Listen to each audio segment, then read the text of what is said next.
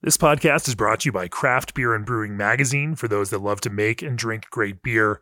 Learn more online or subscribe at beerandbrewing.com or find us on social media at Craft Beer Brew.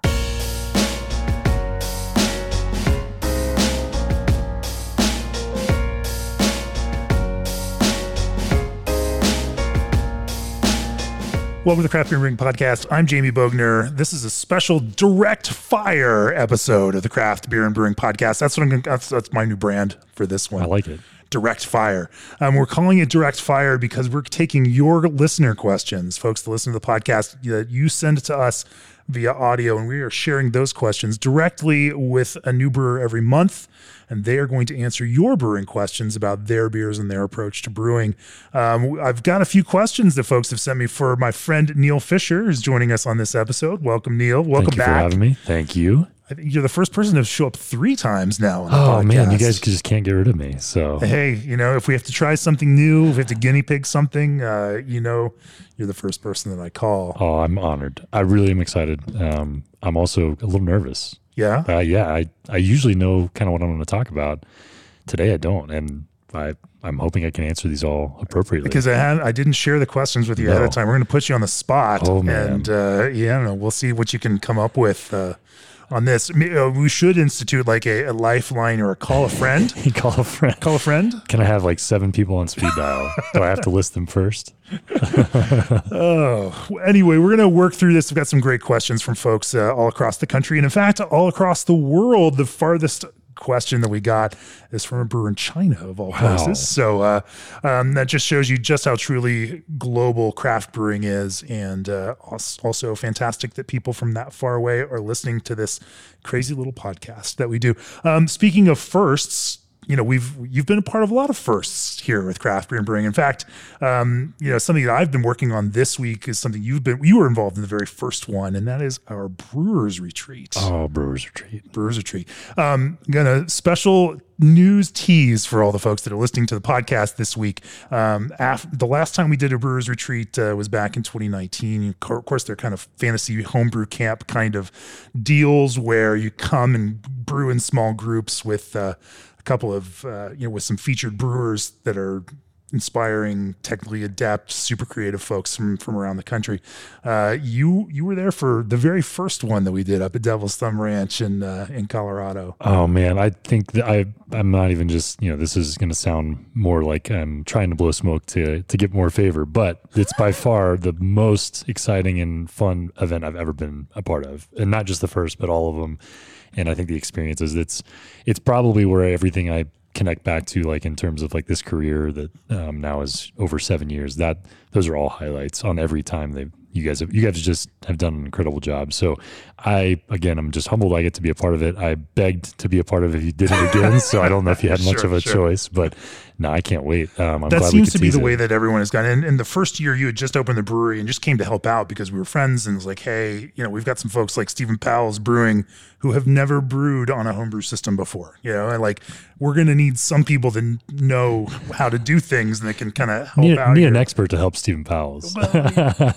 I'm going to tell him that. they uh they he quickly caught on. I don't I mean I remember that first year where suddenly it became like a race between him and Matt Brynildson to like, you know, see who could knock out first. You know, I mean, it was it was hilarious to Oh, see. man. You get get some brewers together and everything becomes competitive in some way or another.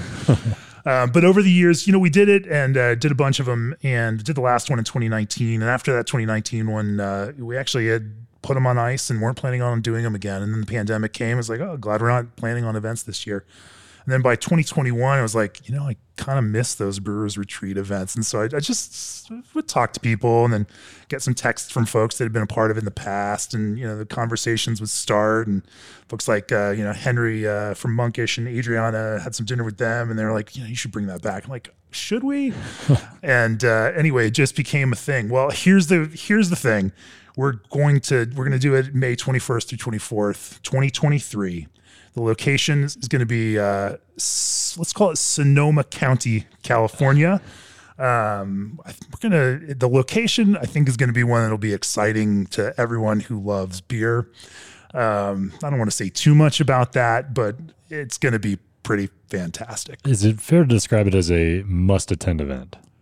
I mean, I You I'm tell me. I'm considering it a must attend event. Um, I'm going to guess that anyone that doesn't attend is going to probably regret it for a long time.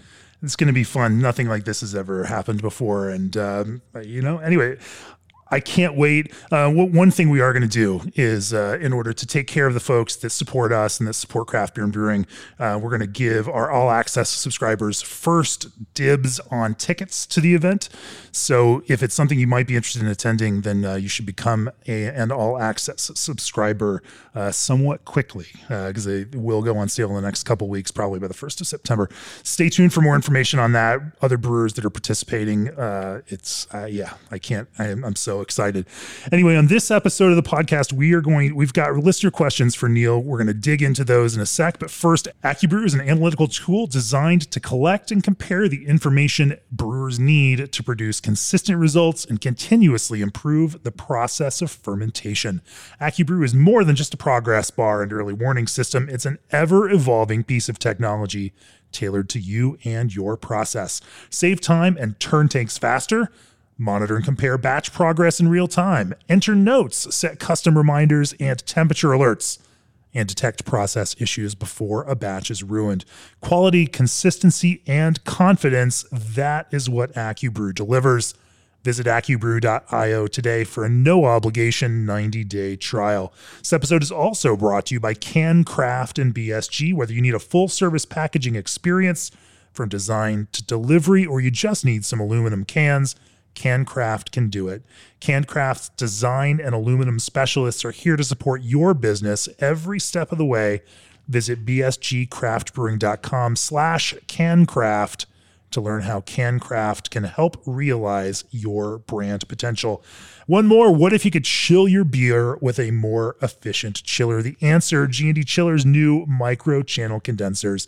G&D's micro channel condensers are highly efficient in hotter regions use a fraction of the refrigerant over traditional chillers, which provides less opportunity for leaks along with lower global warming potential.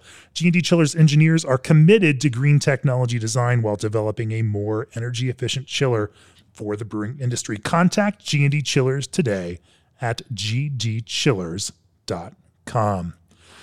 Neil, what's new in your brewing world before we kick into some of these questions? Anything uh, you know that's really tickling your fancy? Now, of course, this many years in, you're also moving into more of an executive leadership role, um, running the brewery, and not as spending as much time in the brew house. But uh, on that product side, I know you're still involved because you can't not be involved. Uh, what's exciting to you these days?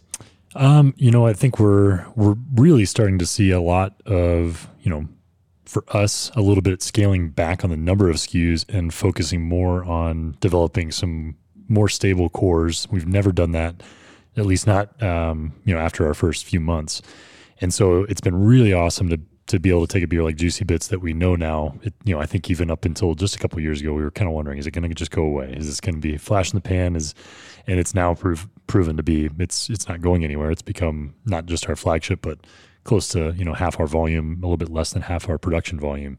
And so it's been awesome to say, okay, Half. half, Oh, Wow. like between uh, probably this year around forty percent and, and maybe as much as fifty percent uh, in twenty twenty three. So knowing that and kind of knowing that trajectory, knowing that's kind of what is on the horizon for growth for us, it's given us an opportunity to just continue to invest in that beer to make it as best as possible and and not just this hey it's set in stone it's um it is what it is and we just need to make it the same. It's you know there's all small micro adjustments we can make to continue to improve it. So um i am excited about that opportunity to just continue to you know make juicy bits what we consider one of the better you know ipas on the market and continue to improve it. Um, and from that we've learned a lot about brewing IPA in general, brewing um, with that yeast, and then how we can adapt that into new SKUs that we're um, putting some more more effort into that uh, could stick around longer too. So um, we're always going to be trialing new things. I think our our big challenge is just how to continue to do that and also develop some consistency with core beers that we know, um, especially at this size now. You know, we're pushing fourteen thousand barrels or more this year, and that is a very different brewery than we were a few years ago. Sure, so sure. um, Sounds like we need to update that article on brewing uh, hazy IPA for uh, for 2023. it's definitely yeah we've we've learned a lot too and then um, i think the biggest thing we're kind of focusing on right now is we're expanding our brew house so we got Yeah. a big production expansion so 30 barrel brew house that'll definitely change the way we brew. And so I think we're all all kind of looking at what is it take yeah looking at 30 barrel brew house expansion what does it mean to dial in recipes for the you know starting from scratch almost we obviously right. know what the beer needs to be but how we brew it and design it and all that is going to be all variable so it's kind of a fun and also a little bit stressful uh, activity that we're all hopefully by year end uh, firing that up Sure, sure, sure. Well, let's kick it off with a question about brewing IPA since uh, you brought it up. Uh, here's our first question Hey, Neil. Hope you're well. Uh, my name is Brian McBeth, and I'm a home brewer from Norwalk, Connecticut. And uh, first things first, I wanted to say thank you uh, for your openness, your your transparency, your willingness to give back uh, and and share, whether that be in the form of you know, recipes or other ideas and experiences you've had throughout the years. Um, I recently won a silver medal at the National Homebrew Competition for my New England IPA. And I credit that win to individuals like yourself who, again, are just so open and just willing to share. So I, I do want to thank you for that. Uh, I do have a question for you though, and that question is around hop expression and pH. And I aim for a knockout pH in my New England IPAs of around five, and I do that for two reasons. Number one, I find that it helps with haze stability uh, for my New England IPAs, but also I find that you know once I dry hop, uh, the finished beer has a pH that you know is respectable, and, and as you know, when you dry hop, the pH level does increase. So, question for you is, you know, what have you found around again hop expression and, and pH levels? Do you aim for a specific uh, pH level in your finished beers that you dry hop? Do you ever adjust pH um, after you know dry hopping is done to get it to a certain um, level. So again, really want to know your thoughts and uh, what you have to say about that. Thank you. Wow, Brian. Uh, first of all, congratulations. That is super exciting, um, and thank you for the kind words too. I um, I don't think I could win an NHC medal at all in uh, in 2022. So that is very competitive landscape. Um, congratulations. I you have definitely brought up a very uh, interesting point that I think some some of those um, specifics on pH we've not really evaluated to be honest. So we definitely are, um, you're exactly right. pH uh, is has you know dry hopping in, in particular and, and, even hops on the hot side have a pretty you know measurable impact to pH and, and kind of raising it and maybe in ways that you don't want or have not anticipated. So um, we're cognizant of that on the, especially on the hot side um, when we're knocking out, and then kind of know for yeast health, uh, we're trying to make sure we're we're hitting those targets, and we're probably right in line with you around that five, or maybe a little bit higher, but. Um, we're taking that approach more from a yeast health and um, and even during hot side kind of some conversion and, and, mash efficiency perspective, but not really from the hop expression. That's, I think, an interesting perspective and even a, an interesting case study to try to dive more into. Um, I think there's definitely, I think we, we all know dry hop rates have probably on average increased in the last, I would say, decade of, of IPA brewing. And um, it would be interesting to see what um, some trials with maybe acidifying, you know, post post dry hop, even maybe prior to packaging, to see what impact that has on hop expression. I think aroma would be really. Cu- I'd, I'd be very curious what the results would be on aroma, um, and then obviously flavor too.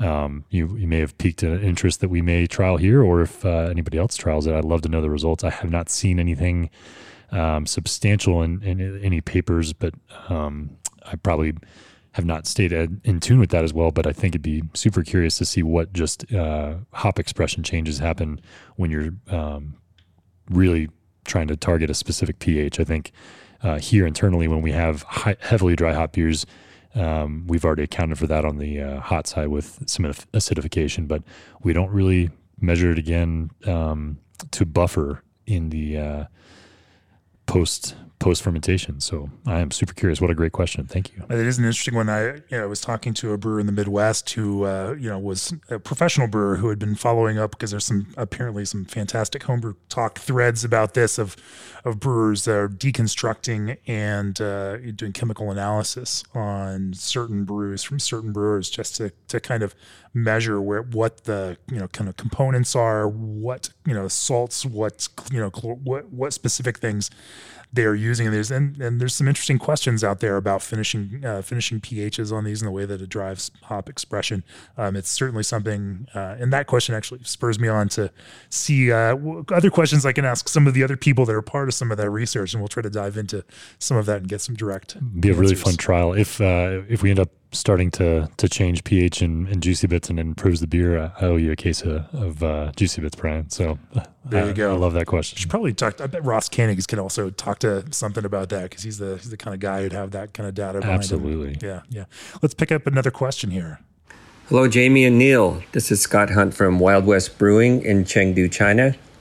First, I want to send a big thank you to Neil for helping me set up my hazy IPA process about five years ago. We had lots of emails back and forth. It's rare to get WeldWerks beers here in China, but we did manage to get hold of some mixed berry pie Berliner recently. We were all totally blown away by the way the pie crust flavor came through. So, my question this time is how do you go about creating that amazing pie crust flavor with malts? Thanks again, Neil. Scott, thanks for the question, and uh, it's great to hear from you. And uh, hopefully things are going well. I, I definitely remember uh, connecting, and um, I'd love to try the beer sometime and see how it turned out. The hazy IPA that um, we chatted about. So Scott Uh, got it. Scott was here uh, as a part of the Brew Accelerator program back in the day when we were, which not to be totally self promotional, but we are bringing back here next year in February also. February, and I think we're kicking it off here at And we're, WeldWerks. and we're going to do the kickoff right here at WeldWerks, the uh, opening night seminar, dinner, tour, and everything right here. Awesome. I, we're excited to host too. I, we've we've been a part of it, um, but we haven't gotten to actually host more than I think a technical tour. So um, that should be fun. But um, to answer your question, I you know I think uh, a lot of the challenges with whether it's pastry stout, pastry sour, um, these dessert flavors, a lot more delicate, uh, it, and it definitely can be I think a challenge to make it integrated with the base beer. And i think a lot of it can be like you mentioned can be started with the, the malt. And i think you can start with that grist and figuring out which malts help accentuate some of those flavors. Um, you know honey malt is a really good candidate for a lot of these you know if you're whether you're talking pie crust flavor or you know just in terms of a dessert baseline there's um, Do you know off the top of your head, like what kind of threshold you need to hit for it to be perceptible? Because you're talking about a really flavored, dense beer. Yeah, I you know I would say I would say you wouldn't get much below five percent. I think anything above ten, you get a little nervous too. So um, I think targeting like a five percent with something like a honey malt, um, even some specific caramel malts that I think can really express a lot more kind of candy and toffee notes that re- integrate with depending on what kind of you know dessert flavor you're trying to evoke. Um, you know, some of my favorites are kind of the higher Lovibond for sure is always great, but um, things like double roasted crystal is a really fun one. Has a very toffee like note without kind of over. Sometimes that overly caramel note is just kind of cloying, um, even if your you know attenuations are all dialed in. So something like a double roasted crystal, um, those I would say honey malt and double roasted crystal would be awesome candidates to integrate um, those you know something along those lines for your grist, and then obviously whatever flavors you can um, work with. We you know we we do use a surprising amount of um, all sorts of ingredients, adjuncts that we did not consider to be adjuncts years ago, and figuring out when to integrate them and then how much to use and um, and also how to accentuate them. I think, uh, especially when you're playing with fruit too, you want to, you know, when you put a beer out there that is called, you know, mixed berry um, pie Berliner or something along those lines, you want all, obviously the fruit to be kind of front and center, some balanced acidity, but you also need that kind of, you know, that actual pie and, and dessert flavor too. So I think trying to figure out how to integrate them all and make them all express accordingly is the is the challenge. And I, I love that you are starting with the grist. That's a really intentional place to start if you're designing a recipe like that. Are there any uh, kind of extracts that you use to high point the aroma on that? I mean, obviously, you you know, especially in these fruit forward beers, you're using a lot of real fruit and a real fruit puree. Um, you know, but often to kind of you know fine tune and give some of these uh, clarities of expression, uh, you know, a little bit of extract ingredients can can just high point those things. What do you? Are there specific things that you find that that just you know can be some special ingredients that help put things over the top? Yeah, I think especially when you're talking the adjunct side, you know, something like pie crust, graham cracker, um, things that are much harder to keep versus fruit. You know, we we depend on a lot of uh, purees, a lot of even juice concentrates. So we'll focus a lot more on the fruit side of that. And then for extracts, we've trialed a lot of different products. And I think, you know, at this point, if you're trying to convince customers that it tastes like this, it has to. It can't just be a, um, you know, hand wavy. Sure, oh, yeah, sure. you, you get the pie crust. It's like, no, I, I don't because it's not there. Um, so we'll use, you know, we'll actually use some pie, um, either sometime, usually in the mash, we'll use actual pie. We'll use pie crusts. Um, Actual pie crusts. we do. And how much flavor we get there is negligible. it's very little. But there is definitely still, we're still using it. But then how much we accentuate some of those flavors will all depend on the base beer. And so, um, you know, I think trialing with different extracts, extract pro- providers, different levels. Um, the one thing we, is kind of hard, fast rule is we never want artificiality to overwhelm. sure. And that's, I think, a really hard balance. So you always have to support with real ingredients. But to get aroma to come through, um, if you're depending on, you know, especially fermented ingredients that are going to lose some potency in the fermentation process, fruit in particular, um, you're trying to figure out what between juice concentrate and puree, which one will will have more residual aroma, flavor, um, how you attenuate that. We've obviously trialed stuff, you know, especially when you're talking like a smoothie style sour where we're not fermenting all the fruit or any of the fruit. Um, that obviously is a little bit, you know, that's a different challenge altogether with pasteurization. But um, when you're not doing those and you're doing something that is going to be fully attenuated, that presents some opportunities to hey how how which fruit can we source and then are there opportunities to on the adjunct side especially boost with extracts to get that aroma and even some of that flavor too that you can't get with just the ingredients alone Are there any extracts that really help point that that pie crust element to it? Or and You'd then be also surprised. There's Yeah. there's probably I would guess there's probably a dozen that would describe themselves as pie crust, and then you know you start to trial, you start to experiment, and you find out that not all of them are equal. And then um, I think even the the point that Scott brought up is how those are integrated with the, the grist and how you can maybe adjust some of your grist choices to integrate better with those. But um, the best experience we found is just to continue to you know try different products and then really focus. I think the I think the best advice we've kind of given or also received was make it about the authenticity of the flavor, but it has to be expressive. So, you know, subtlety can is absolutely a part of of almost every you know beer and style. There's definitely a, a position where subtlety works. There's also a point where it's you know it doesn't move the needle at all for for what you're trying to accomplish in terms of a you know a very unique or or distinct flavor experience, especially when you're talking more dessert. I think that that's kind of the distinction when you're getting into that dessert territory, whether it's a sour or a stout, it can get lost. And so uh, we don't really like calling a beer something if it doesn't really evoke that right away, either from aroma or flavor. how big a role does vanilla play in that? Vanilla's, you know, we use a lot of vanilla beans, and those are sourced from all over. We're a little bit more intentional about trying to trial specific origins for beers that are focused on vanilla, uh, especially in Medianoche and some of the barrel aged stouts. Um, but we do buy a lot of vanilla. We spend a lot of money on vanilla, and so finding good sources for vanilla has been um, it might be one of the only things we don't share as much because of the vendor we uh, we, we have a very good relationship and we'll plug them to other industry peers but um, having access to some of those ingredients especially when you're starting to talk about Is uh, it Ted? it you know it could be ted yeah it is ted it is ted That but- secret's but already out. well, but the origin, we're trying to make sure we can get those uh, first dibs on some of the origins we've had a challenging time getting. Fair enough. Um, fair enough. And I'm also ready for the vanilla selection uh, trip to half these places. I think Fiji and Nice. Tahiti would be fun. Papua New Guinea and uh, Congo. I think uh, I think there should be a Brewers. Maybe you guys could host a Brewers vanilla selection trip.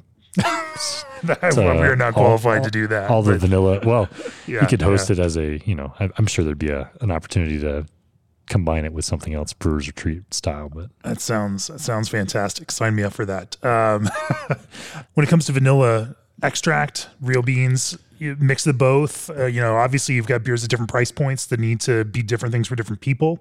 Um, how do you balance that out and make sure because obviously you can't taste synthetic no matter what type of product you use. Yeah, I think I think if you're gonna, you have to use both. Probably that's the answer. You got to start with um, whole bean for most products that are really trying to express some complexity of vanilla. If you're just using generic vanilla as a you know ingredient in, in the whatever pastry beer, that's fine too. Um, and maybe the actual vanilla beans aren't as essential, but sourcing great beans um, and then sourcing good if you're using extract is sourcing um, authentic and you're also looking at concentrate you know how what's the concentration of it. Um, sometimes you're you're paying more than than you would for an extract because you have to use more of it to get that expression than you would if you were to process it yourself. And we've you know trialed some of that too and where that's added and how long and and and you know if you're recirculating or anything like that those are all you know at some point vanilla beans become um, you could you could potentially figure out a workflow and process that you could get better use of a, whole vanilla beans than you could from extract but obviously the extract side of things too if you find the right provider and the right source those can be really great products and save you a lot of the work of how to you know none of us are running vanilla extract processing facilities. sure, sure, Some of us might in- integrate that, but That's that's next, right? yeah. All right, another question. Hey Neil, this is Josh from Afterglow Brewing. Uh, we're a brewery and planning in Norfolk, Virginia. Uh, we're hoping to open later this year, maybe early next year. Um, I was wondering about uh, making a stout, and uh, when you guys are making like a base stout uh, for either your medianoches or any other kind of stouts you're doing, um, what grains or adjuncts do you guys like to use um, to thicken your beer? I know like uh, when I make stouts, um, I know like the flaked wheat and the flaked oats. Like I like to use some of those. But um, what kind of ratios do you like to use? And um, I guess like with boil time, I know with the noches it's a little different. But I was wondering with like if you were just making like a base stout and you wanted to be nice and thick, um, what what would you do to make that? Thanks. Thanks for the question, Josh. That's a great one. Um, you know, I'd say mouthfeel is probably the I th- I'd say it's the most important sing- singular area to focus on when producing and designing recipes for stout. Um, I think that's the biggest delineation between really good stouts and and just okay stouts. And I think um, it, it's not exclusive to barrel aged stouts. It's kind of all across the board. So whether you're brewing a you know four or five percent oatmeal stout or sweet stout, all the way up to twelve to fifteen percent barrel aged stout, I think the ones that really start to stand out are where that focus on mouthfeel, and it's not just uh, you know sugar, it's not just uh, attenuation, it's not just how much residual um, gravity is left. It's a mouthfeel component. So I think you're asking the right question in terms of, of grist is where it starts back to you know some of the other things we've already talked about. But the grist for uh, Medianoche in particular is still very much you know we're still depending on on oats a lot, flaked oats. Um, I want to say they're just under probably eight percent of the total grist. Um, I have to look back and see what our most current recipes. They've obviously evolved a little bit, um, but somewhere in that seven to ten percent range is probably a great starting point. Is it absolutely essential at this point for Medianoche? That's probably a question I have as we you know evaluate our gravities or pushing, you know, sometimes as high as thirty eight to forty Plato. Um, we're probably averaging closer to 35 and then how we attenuate we're still using our same uh, we're actually using dry yeast for medianoche mainly because of how high a pitch rate we need to get and then we don't use that yeast in any other um, we obviously can't reuse it from medianoche but as USO five. USO five, and then uh, if we're doing a Cali or English or Cali or American style beer, we'll use 05 typically. So we're not keeping that house. We're not using it as a house yeast at all. We don't have um, other beers we're producing with it, so it's hard to. If we were trying to scale it up for Medianoche, it'd just be kind of a log- logistical nightmare. And plus, at the pitch rates we're trying to get, you know, when you're trying to attenuate 35 plus Plato beer, um, you need need all the cells you can get. So dry Sure, yeast is really effective in that. Um, so with with that in mind, our attenuations can range, and that has a big impact on mouthfeel as well. And I think what we're really trying to avoid is cloying, and I think that can be where if you're dependent too much on you know final gravities for your your mouthfeel instead of maybe grist or even some other changes, that's where I think you lose a little bit of that design and intentionality with stout. Um, I think oats are great. I think there's plenty of other malts too that would add um, you know, you, you, even wheat. We've done some wheat focused uh, batches of Medianoche where um, if we know we're getting like wheated bourbon casks, um, Weller, for example, or or even some wheat whiskey casks, we can really try to accentuate the base barrel character with whatever that wheat whiskey was or the wheated bourbon, and put a little bit more emphasis on the wheat. So in those recipes for medianoche, we've used wheated uh, flaked wheat. We've used wheat malt as well, um, and those tend to have just like wheated bourbons. They they tend to have a more distinct mouthfeel. That it is it you know it's not thicker or more full, but it definitely seems a little bit more distinct from just our base kind of oatmeal stout, which is um, or oatmeal flaked oats for um, the base medianoche that we use in probably eighty percent of those batches. So um, I think you can play around with a lot of different options for malt for mouthfeel. For you know, say a, a non-barrel aged stout that uh, still needs to be thick and rich, but also not cloying. You know, are there you know some some different textures? You you then also don't have the levers of roast and uh, you know bitterness to all to help uh, cut some of that sweetness. Um, you know, are there any spe- uh, specific tricks you use in that kind of context? Yeah, th- I mean, sometimes those can be just as challenging. Um, Medianoche, we've just produced the same way for so long now that we just know exactly all the variables we have. The boil times um, obviously impact even that caramel flavor and caramelization, and then bitterness, and and we can tolerate a little bit more roast because of gravity. So when we're designing smaller stouts, um, and with mouthfeel in mind, we're really really depending on the grist even more, I would say, and and targeting the right attenuation. We don't want a cloyingly sweet. Um, sometimes you can you can start with a very high gravity um, uh, terminal gravity beer uh, that's going into barrels and casks, and you can you know extend those ages or choose the right casks that maybe some tannin would add you know a little bit of balance. Um, obviously, even some some roast profile from the barrels themselves.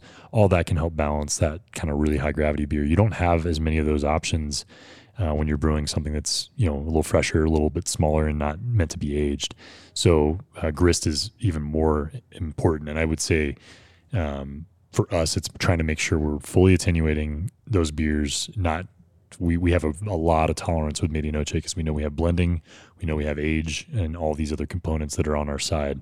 With a fresh beer like um, you know maybe a seven or eight percent pastry stout or something else that we're going to do some sort of adjunct treatment to we'll design those make those changes with those adjuncts in mind. So if coffee is a really great candidate where we know there's going to be we'll, we'll dial back on the on the roasted barley or even chocolate malts a little bit knowing if we're going to be adding some coffee and and vice versa we can even push some of those roast characteristics if we know we're going to be adding sweeter adjuncts like coconut um, for balance. And then hops are, are always kind of your baseline. We don't dry hop anything uh, stout or or dark or malty, um, but obviously even just uh, just base hot side hops for baseline bitterness is um, I still think important, even if uh, trends have changed on you know American stout in particular feels very different today than it did 10 years ago where hops were a driving flavor component now it's i think baseline bitterness they can be a, a driving flavor uh, contributor again. Absolutely. I, I don't think that's the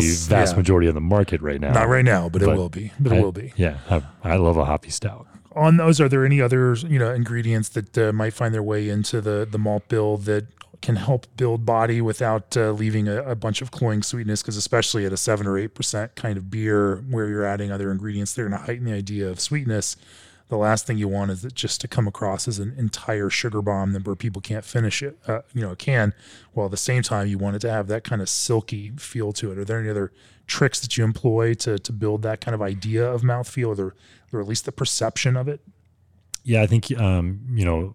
Obviously, flake products are all pointing to towards the same thing as uh, as dextrin malts too. So your Cara CaraPils and dextrin dextrin pills, anything you know, dextrin dextrinous malts that we know are likely not going to attenuate very far, especially if you're not worried about, you know, if you're not adding a lot of hops, you're not getting any of the hop creep to to break down some of those dextrinous malts. But um, so you can focus. You don't have to just use flaked oat, flaked wheat, flaked you know, flaked rye or anything else.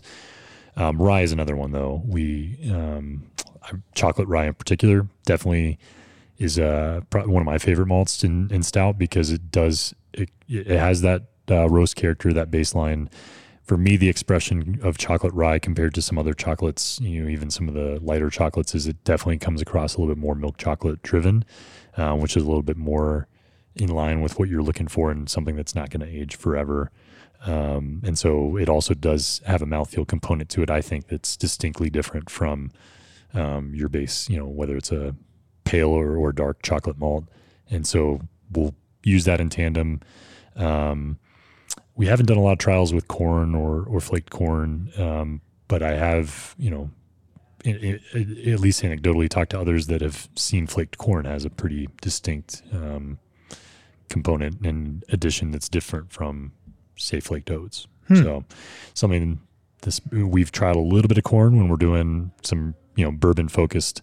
Obviously, we're still all almost all bourbon, but if we wanted to really dive into that, we'd probably see what kind of expression we get from corn. I think you know the the connection between corn and bourbon is not quite the same as what it is with malt and beer, but there's sure. there's definitely some of those flavor components. All right, next we've got a series of two questions, and here we'll kick it off with the first one here. Hi, Neil. This is Tyler from Mesa, Arizona. WeldWerks Hefeweizen has been in the lineup since the beginning. Over the years, what have you learned about yeast selection, pitch rate, temperature, and headspace when fermenting Hefeweizen? Now, this is a one you just brought that brought Hefeweizen back. We did. We we discontinued it year round. Oh man, I can't remember if it was it was close to two years ago. Um, it was the last kind of holdout from the early days of core beers and flagships and um, back when we thought that you know we'd be making more wheat beer than IPA, and so we you know didn't really put a lot of effort into IPA recipe development for a while, and really move the needle the other direction, but kind of sure, kind of sure. ramped away. But um, but Hefeweizen is very near and dear to my heart. Um, I love I love wheat beer in general. You guys won a medal for that one too. We did. You? We won our very first medal, um, which was kind of a unlikely. You know, it it was not a beer we anticipated winning with. Not, not that there's anything wrong with that beer, but it was, you know, you're always looking at the docket and, and what's brewing or what you're entering, and then where you think you have the best chance. And that was not necessarily one that I thought we would have as good a chance as maybe some other beers we entered. But um, I think what you know for us, we've we've kind of continued to adapt a little bit of how we brew that beer when it comes back. It's definitely not one that we make year round anymore, and we probably won't bring it back anytime soon year round. But um, it does really well on draft, uh, especially here in the tap room. It's a really great beer to. Uh, it's a food beer. It's a good food beer. We don't, you know, with so many hoppy beers, so many st- stouts and sours, beers that pair well with a wide range of food is kind of more difficult. And especially now we have a kitchen uh, with the annex food and uh, Tim and, and the team there putting together dishes, finding beers that can you know not just pair but also can you know be enjoyed alongside a good dish are much more challenging. So it's really fun to have it back. Um, it's also changed a little bit in our approach because we're not brewing it more con- consistently. It does make a yeast challenge in particular. So we've trialed a lot of different yeasts, yeasts uh, over the years. It uh, it's ranged from um, like an American hef strain to a more traditional German hef strain. Um, we kind of rotated around and it's it's kind of landed a little bit in the middle. More uh, now, it's it's utilizing a more traditional hef strain, um, but we are not trying to push the especially the phenolic components as high as what maybe a traditional German hef would be. Um, for me, what this, I think makes a, a great American hef, um, you know, the ones that I think of like like uh, Widmer's, you know, iconic um, Hefeweizen that very you know bubblegummy and, and banana driven, so very ester driven um, but somewhat restrained phenolics. I think the um, you know the clove is is there, but it's not uh, overwhelming, um, and and you still have some hop expression too, which is how we designed and continue to brew our hef. So um, I'd say that the best best advice I can give on on yeast in particular is to identify what you know what kind of yeast or what kind of you know whether if it's hefeweizen or even another wheat beer what kind of flavor expression you're going to target um, if you're looking very traditional even a belgian wit or something along those those lines i think you're you know if you want that classic expression from germany or from belgium if you're making wit then it's trying to pick those traditional yeasts versus you have a little bit more latitude when you're making a, your own take on it or an american take on it and trying to find something that fits your needs. There's so much, so many different yeast strains these days that I think uh, homebrewers have a lot better access to than uh, when I was brewing even 10 years ago. I feel like such an old timer back in my day. I'm not, but, uh, but even just the uh, advances in, right. in everything, I think it's, it's given on just, and not just homebrewers, but professional brewers, our, our access to yeast and our understanding of yeast is, it feels like it's growing just as quickly as as hops too. Um, from a headspace and and um, you know, I think pressure is a very interesting um, variable that I we you know there's lots of different uh, approaches whether it's fermenting under pressure, whether it's uh, reducing osmotic pressure to you know you, I think you can do both to to both enhance uh, or you know increase ester production. Um, we've obviously seen, you know, initially we we use the same fermenters. We don't have any dedicated, you know, Hefeweizen or or even estery fermenters. I think that um, that approach though could be very, especially in a homebrew environment, trying to see what kind of headspace impact or more headspace what impact that has on ester development if that's what you're trying to to accomplish. But I don't know if I could tell you that you know re- reducing the osmotic pressure has a positive impact on ester production and a lower. Anecdotally, that's what we've seen in some of the beers we were brewing. You know, especially half Hefeweizen, we were brewing maybe um, maybe a 20 barrel knockout into a 30 barrel fermenter. That additional headspace may have had a different impact. Obviously, that was when you're trying to you know on a 15 barrel brew house maximizing, especially Hefeweizen being a little bit lower gravity, you could knock out closer to 20 and we have a 30 barrel fermenter available. So that had an impact. I think um, in hindsight, we weren't tracking it very clearly. And then we started to find out like, oh, you know, having that much headspace or, or not having it um, definitely has a, changes that beer. Um, not as substantially as you might anticipate, but it does produce a different beer. So what you're trying to produce, I think, the first thing you have to know is your equipment and your fermenters in particular, and what what options you have, what safe measures you can take, whether, you know, fermenting under pressure is something I've always, especially as a homebrewer, always wanted to try a little bit more of. Um, but spunding valves are, you know, they need to be very, very uh, fail safe. So, yeah. yeah. How do you control the clove expression? Uh, and it sounds to me, you know, and I, and I love this approach of suppressing some of that clove, but then pushing back some of that through hop expression in that to keep the structure there, but having it not appear quite so herbal, quite so like peppery. Um, you know, uh, how do you how do you accomplish that then through your fermentation process and through your recipe and hop design?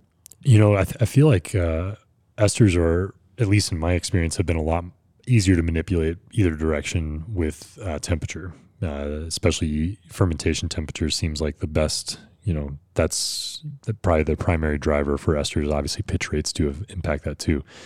But on the other side, I think um, pitch rates in particular have we've seen, especially if you're lowering pitch rates to push expression of esters and, and push ester production higher, it does seem to also push, uh, at least anecdotally, it seems like the phenolic character, especially on yeast that you know will drive phenolics, that seems to be some of the byproducts too. So if you're really focusing mostly on expression of or even ester production and you want higher esters and lower phenolics, you may not be able to depend on pitch rate without having both uh, impacted. So potentially fermentation may be a better option if you're you're trying to make an ester driven beer that uh, is restrained in phenolics. That's where we found that you can kind of push those temperatures a little higher.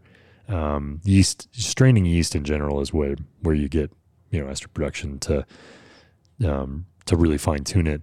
I think uh, the best way to do it is to probably select yeast appropriately. So if you get a very phenolic driven strain that you're trying to mute, it's going to be a much bigger challenge than just a strain that is not as uh, does not throw as many phenolics. We've got one more. We've got another question, a second question from Tyler next. Hi Neil, this is Tyler from Mesa, Arizona. Medianoche is known for its layers of malt-derived chocolate flavors. What techniques do you use when mashing dark malts to achieve these prominent chocolate flavors? Yeah, that's a great question, Tyler. I think um, I think diversity is your friend. I think uh, a wide selection of of roasted and chocolate malts is where we found the best expression of complexity. Um, for Medianoche in particular, though, there's definitely I think we've learned a lot that uh, that barrels and, and specific whether it's age or or specific uh, sources from different distillers bourbon barrels in particular, they do express um, a good amount of, especially over 18 to 36 months or longer. They they express roast, and um, and so if you don't account for that, you can end up with a beer that is more roasty than you planned. Um, so that's kind of the first step is kind of working backwards from that. What is the what is the impact the oak and the wood is going to have on if you're saying roast in particular. Um, for us, the complexity of that roast is really important. So uh, we use a lot less roasted barley than we used to. Um, nothing wrong with roasted barley, but it is very, um, it can be pretty overwhelming. It can be, it can go into that kind of char, uh, astringent kind of ashtray um, expression pretty quickly, and uh, and especially if you're adding other chocolate malts, um, debittered malts, those all um, I think trying to vary all those and then getting to know those malts pretty intimately, and then being able to design recipes knowing that. Um, we do a lot. So we'll, we'll have, uh, like I mentioned, uh, chocolate rye is a big one we really like. Um, we use some pale chocolate. We use occasionally some regular chocolate, a little bit of roasted barley, and then a lot of debittered um, dark malts, uh, whether it's Carafa Special one, two, or three, and um, there's even some others that uh, even some like chocolate wheat is like midnight wheat is a lot of fun. Um, I feel like you know it might might be over might be over architecting it to have you know a, a goal of four different roasted malts, dark roasted malts. But Medianoche has at least that many, and sometimes more, um, depending on the on the barrels that we're going into. And uh, I don't think we've ever, especially if we're looking at overall roast, we we consider them all as one percentage that we're trying to, you know, adjust some of those numbers. But we don't ever just say, hey, we you know we can do this with one one of these and say you know let's just call it uh, I can't remember twelve to thirteen percent maybe of something that ex- exceeds um, 150 Bond or something darker than that, uh, probably closer to 200. Uh, even the difference in pale chocolate and regular chocolate is pretty. Um, it's it's very very you know I think those two are almost don't even feel like the same malt if you were to call them chocolate. Um, and who you source them from, the maltsters, they're all very very different. So I think getting to know your your source ingredients is probably the first step. But I don't think you can have too much complexity with chocolate malt. Sure, sure. Hi, Jamie. Thanks for the opportunity to ask Neil a question. I'm Lauren Sunby from Edmonton, Canada. Neil, your brewery is proud of its contribution to community. You give to the marginalized, you support diversity, and you champion inclusion, and you try to make Weld County a better place. Yet across America and Canada too, Lots of places are just happy to brew beer, pay the bills, and meet payroll. In your own words, why is it important to you that WeldWerks is a contributor to the community? Why does that commitment resonate for you at a personal level, as it obviously does? Thanks. That is um, that was a great question and uh, one I really like too. So selfishly, yeah, thank you for the question. Um, this is definitely I'll I'll say this is uh, Neil Fisher perspective that um, also does overlap with WeldWerks. Um, but I think when we were starting this business, and me personally having some background in nonprofit and getting to know kind of some some of the nonprofit structures, um, what it means to you know find a, a purpose uh, and a specific you know group of, of people that you're trying to um, accommodate or um, you know, for example, Habitat for Humanity um, has been an organization that I've always really resonated with. Um, I think housing stability is a is a very big, um, it's a it's a huge need in everywhere in the U.S. and across the world. In Weld County, in particular, it's a very, you know, it's a it's something we're all trying to address and figure out an answer to. And I don't think anyone has great answers. I think there's organizations that are working towards that, like Habitat. And for me, um, you know, from opening this business, I I definitely was excited about the opportunity to brew, the opportunity to um, express some creativity. Um, I love that that was for me my expression of creativity. I don't consider myself a creative um, just by nature. I'm, I'm, not a good artist. And I'm not a good, couldn't draw um, beyond a stick figure. And I found kind of my creative outlet was brewing and that designing recipes and that expression. Um, something I don't do as much today, but it's still that kind of ethos. But um, what I think excited me most about starting a brewery or starting a business was that opportunity to figure out how we could be a part of the community community and, and part of the conversation of making this place better, whether it's Greeley or Weld County or Colorado or you know whatever uh, we consider our community and our our area, and that um, it was important from the beginning. It's become even more important today, and is I think that's probably what has kept it as a value for us, a core value as a business that we started it when we did not have the resources or the you know manpower or anything that we have today. We were still finding ways to engage and give back and, and really connect. And i think it's one thing to give you know funds and and and, and donations which is valuable and we I mean, our goal is is close to three hundred thousand dollars in just cash donated back to nonprofit uh, partners here in Colorado and specifically Weld County um, which is a lofty goal and and one that we're still pretty you know we're on track to to hit. I hope, um, and it hopefully grows from there. But beyond just that, it's the engagement piece that I think that really resonates with um, myself. I think on our team. Um, we want to make sure that we're not just, you know, we can write checks and that's great. And I, those nonprofits all need resources, but they also need, sometimes they need personnel and, and, and actual service hours, which we want to create an environment where that's not just um, you know promoted but also compensated. We pay for volunteer hours. We want to make sure that there's also a platform. If there's a nonprofit that uh, we want to work with that could maybe use some more exposure for a cause they're working on, or maybe an initiative or a fundraiser. You know, beer is sexy and fun, so people listen to us, even if uh, you know our we don't have a cause. We can make their cause ours and, and give them a platform that uh, may not happen otherwise. Or it's just about us saying, "Hey, we're we're in this together here in Greeley. We're trying to solve the same problem um, where can we align our efforts? Where can we be a part of that conversation? I think, I do think it is easy for our industry to kind of you know step back and say we're not equipped to to make some of these changes. We're not equipped to help solve these problems. And uh, you know, I think that's an easy scapegoat. I think that's an easy way to kind of sideline yourself. Um, it doesn't mean you have to solve all of it. It doesn't mean you have to give away all your money either. Um, it means that you have to run a business. You have to, you know, in order to keep employees paid and keep your lights on, you have to make financial business decisions that um, are different for a you know a business than they are a nonprofit. But it also means that we have resources and opportunities to do things distinctly. Um, we do have our own 501c3 nonprofit, the WeldWerks Community Foundation.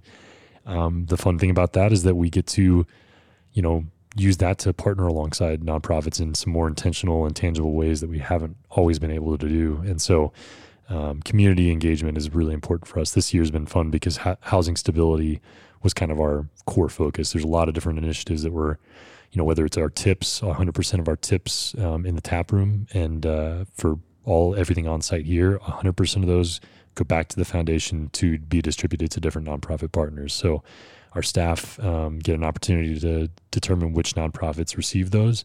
Um, and so we have that, but we have a lot of different uh, initiatives that we're also focusing on that all, at, at, least in some capacity this year, is kind of pointing back to that housing stability question. So that it's a very long-winded answer, and obviously you can tell it is something I'm excited about. I think it's uh, it's also a legacy question that you know just seven years into this, you have some not existential crises, but you do have moments where you step back and say, you know, is is Juicy Bits going to survive 20, 30 years? Is that going to be a legacy we leave behind? Or is the work we do in the community going to, you know, be what we leave behind, whether we're doing this in another 20 or 30 years? So I think that question has been a little bit more front of mind, especially after COVID and seeing just how challenging uh, everyone's, you know, there's lots of things going on in the world. And I think we were okay sitting on the sidelines for a while and we're not anymore. So.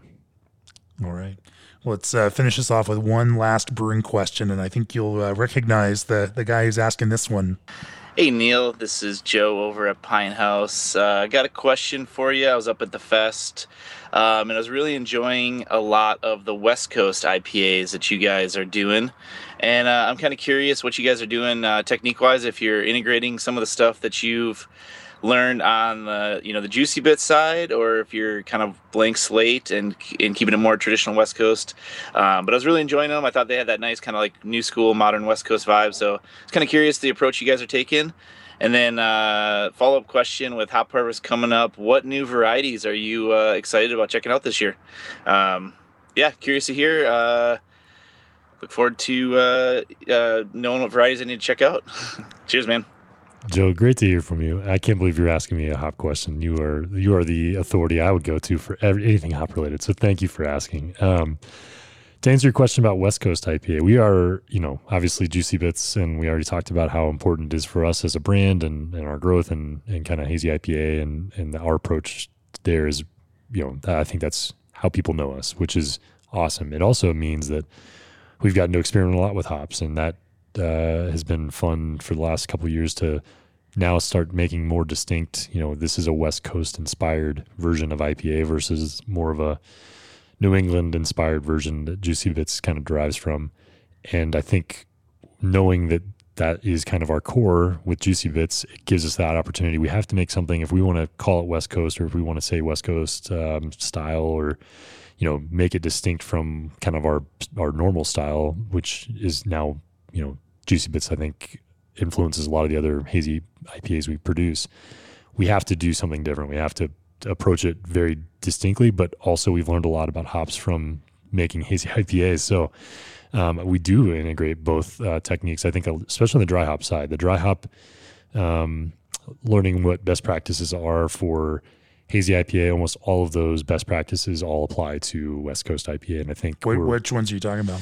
Uh, for us, it's probably the you know scheduling when we're trying to make sure you know there's definitely some you know we're trying to figure out when when is a reasonable amount of time post fermentation or or post uh, pitch, and whether it's during active fermentation, end of fermentation, you know, completely attenuated. Um, hop creep is obviously a factor for everybody, not just hazy, not just uh, West Coast. So knowing those, you know, those kinds of variables and how they change, um, obviously oxygen is the big one that everybody, you know, I think even at our scale is probably the one big critical point that doesn't matter what you're brewing, um, but figuring out dry hop techniques that uh, have as little oxygen ingress as possible, um, and then also trying to find the right uh, the right products, the right whether it's uh, you know T90s or uh, you know, we don't do anything with whole leaf, but there's definitely brewers that make amazing IPA with whole leaf. Um, and we've, you know, cryo and and everything else. There's making sure you're using the right product. I think all those, all that knowledge all applies when we're making West Coast IPA. The difference for us is obviously from the recipe side.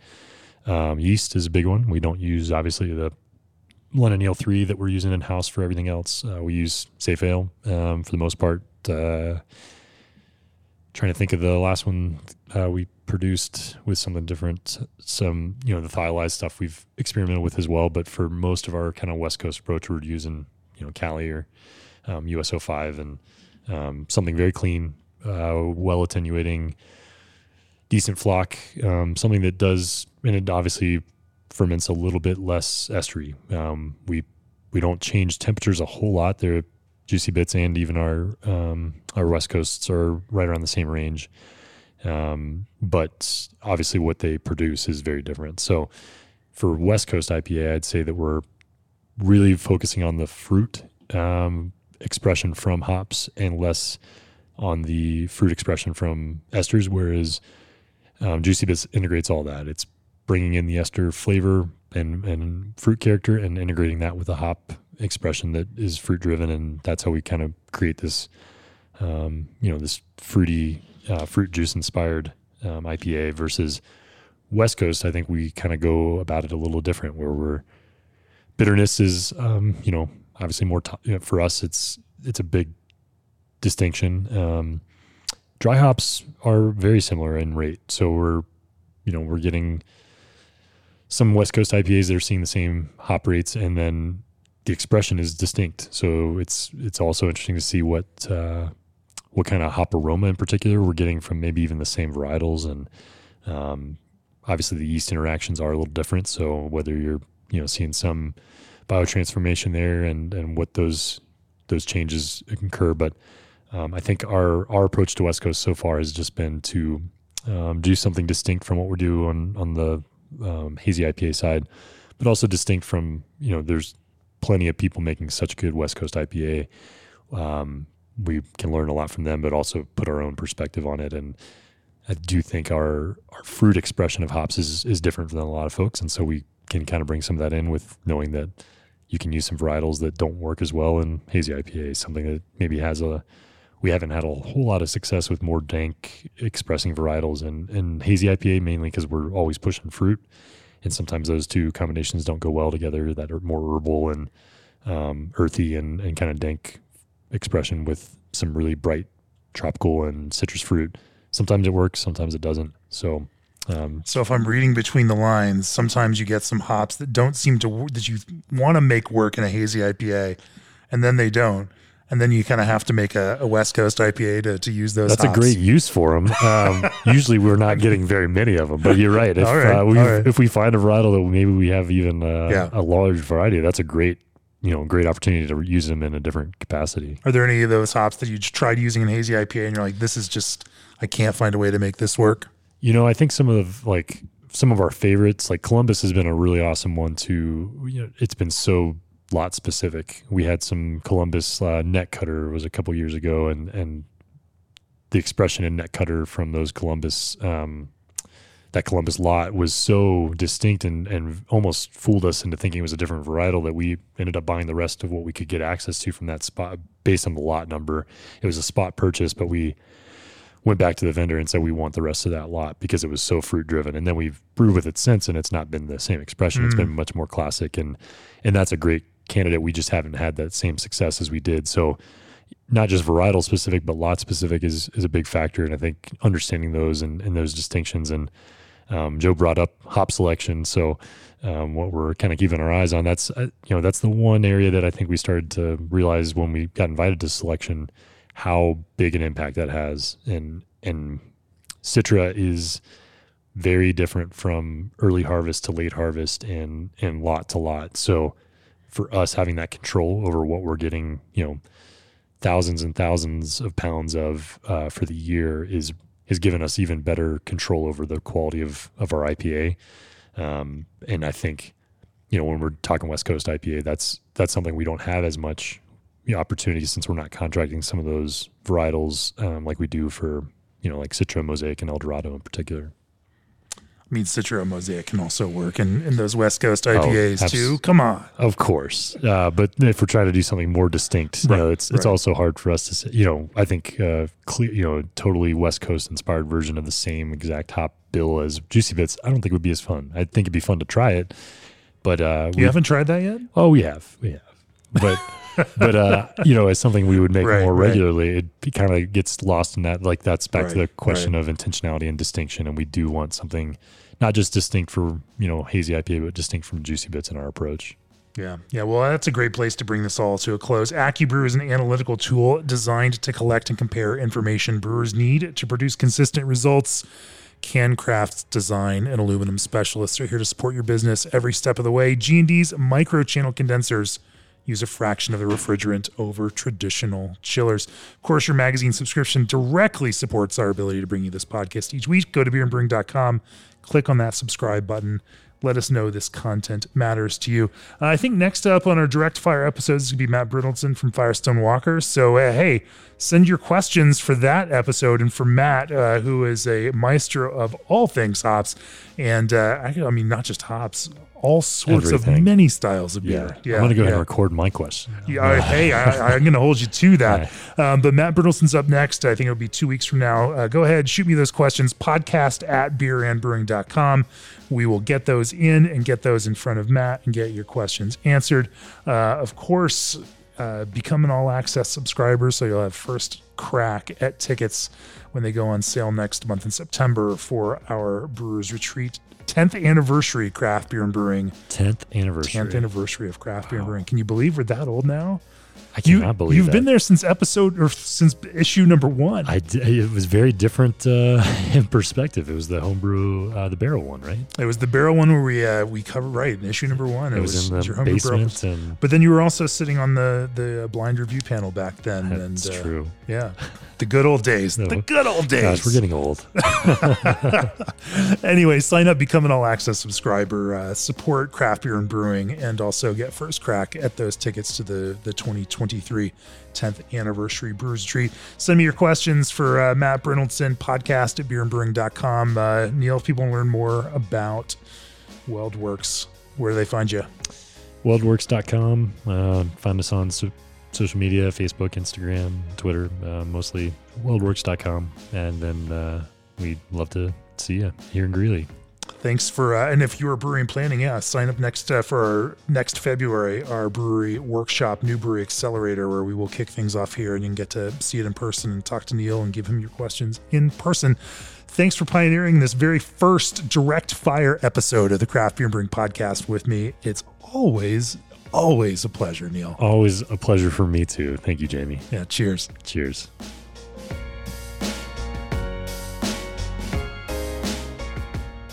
This podcast is brought to you by Craft Beer and Brewing Magazine for those that love to make and drink great beer. Learn more online or subscribe at beerandbrewing.com or find us on social media at Craft Beer Brew.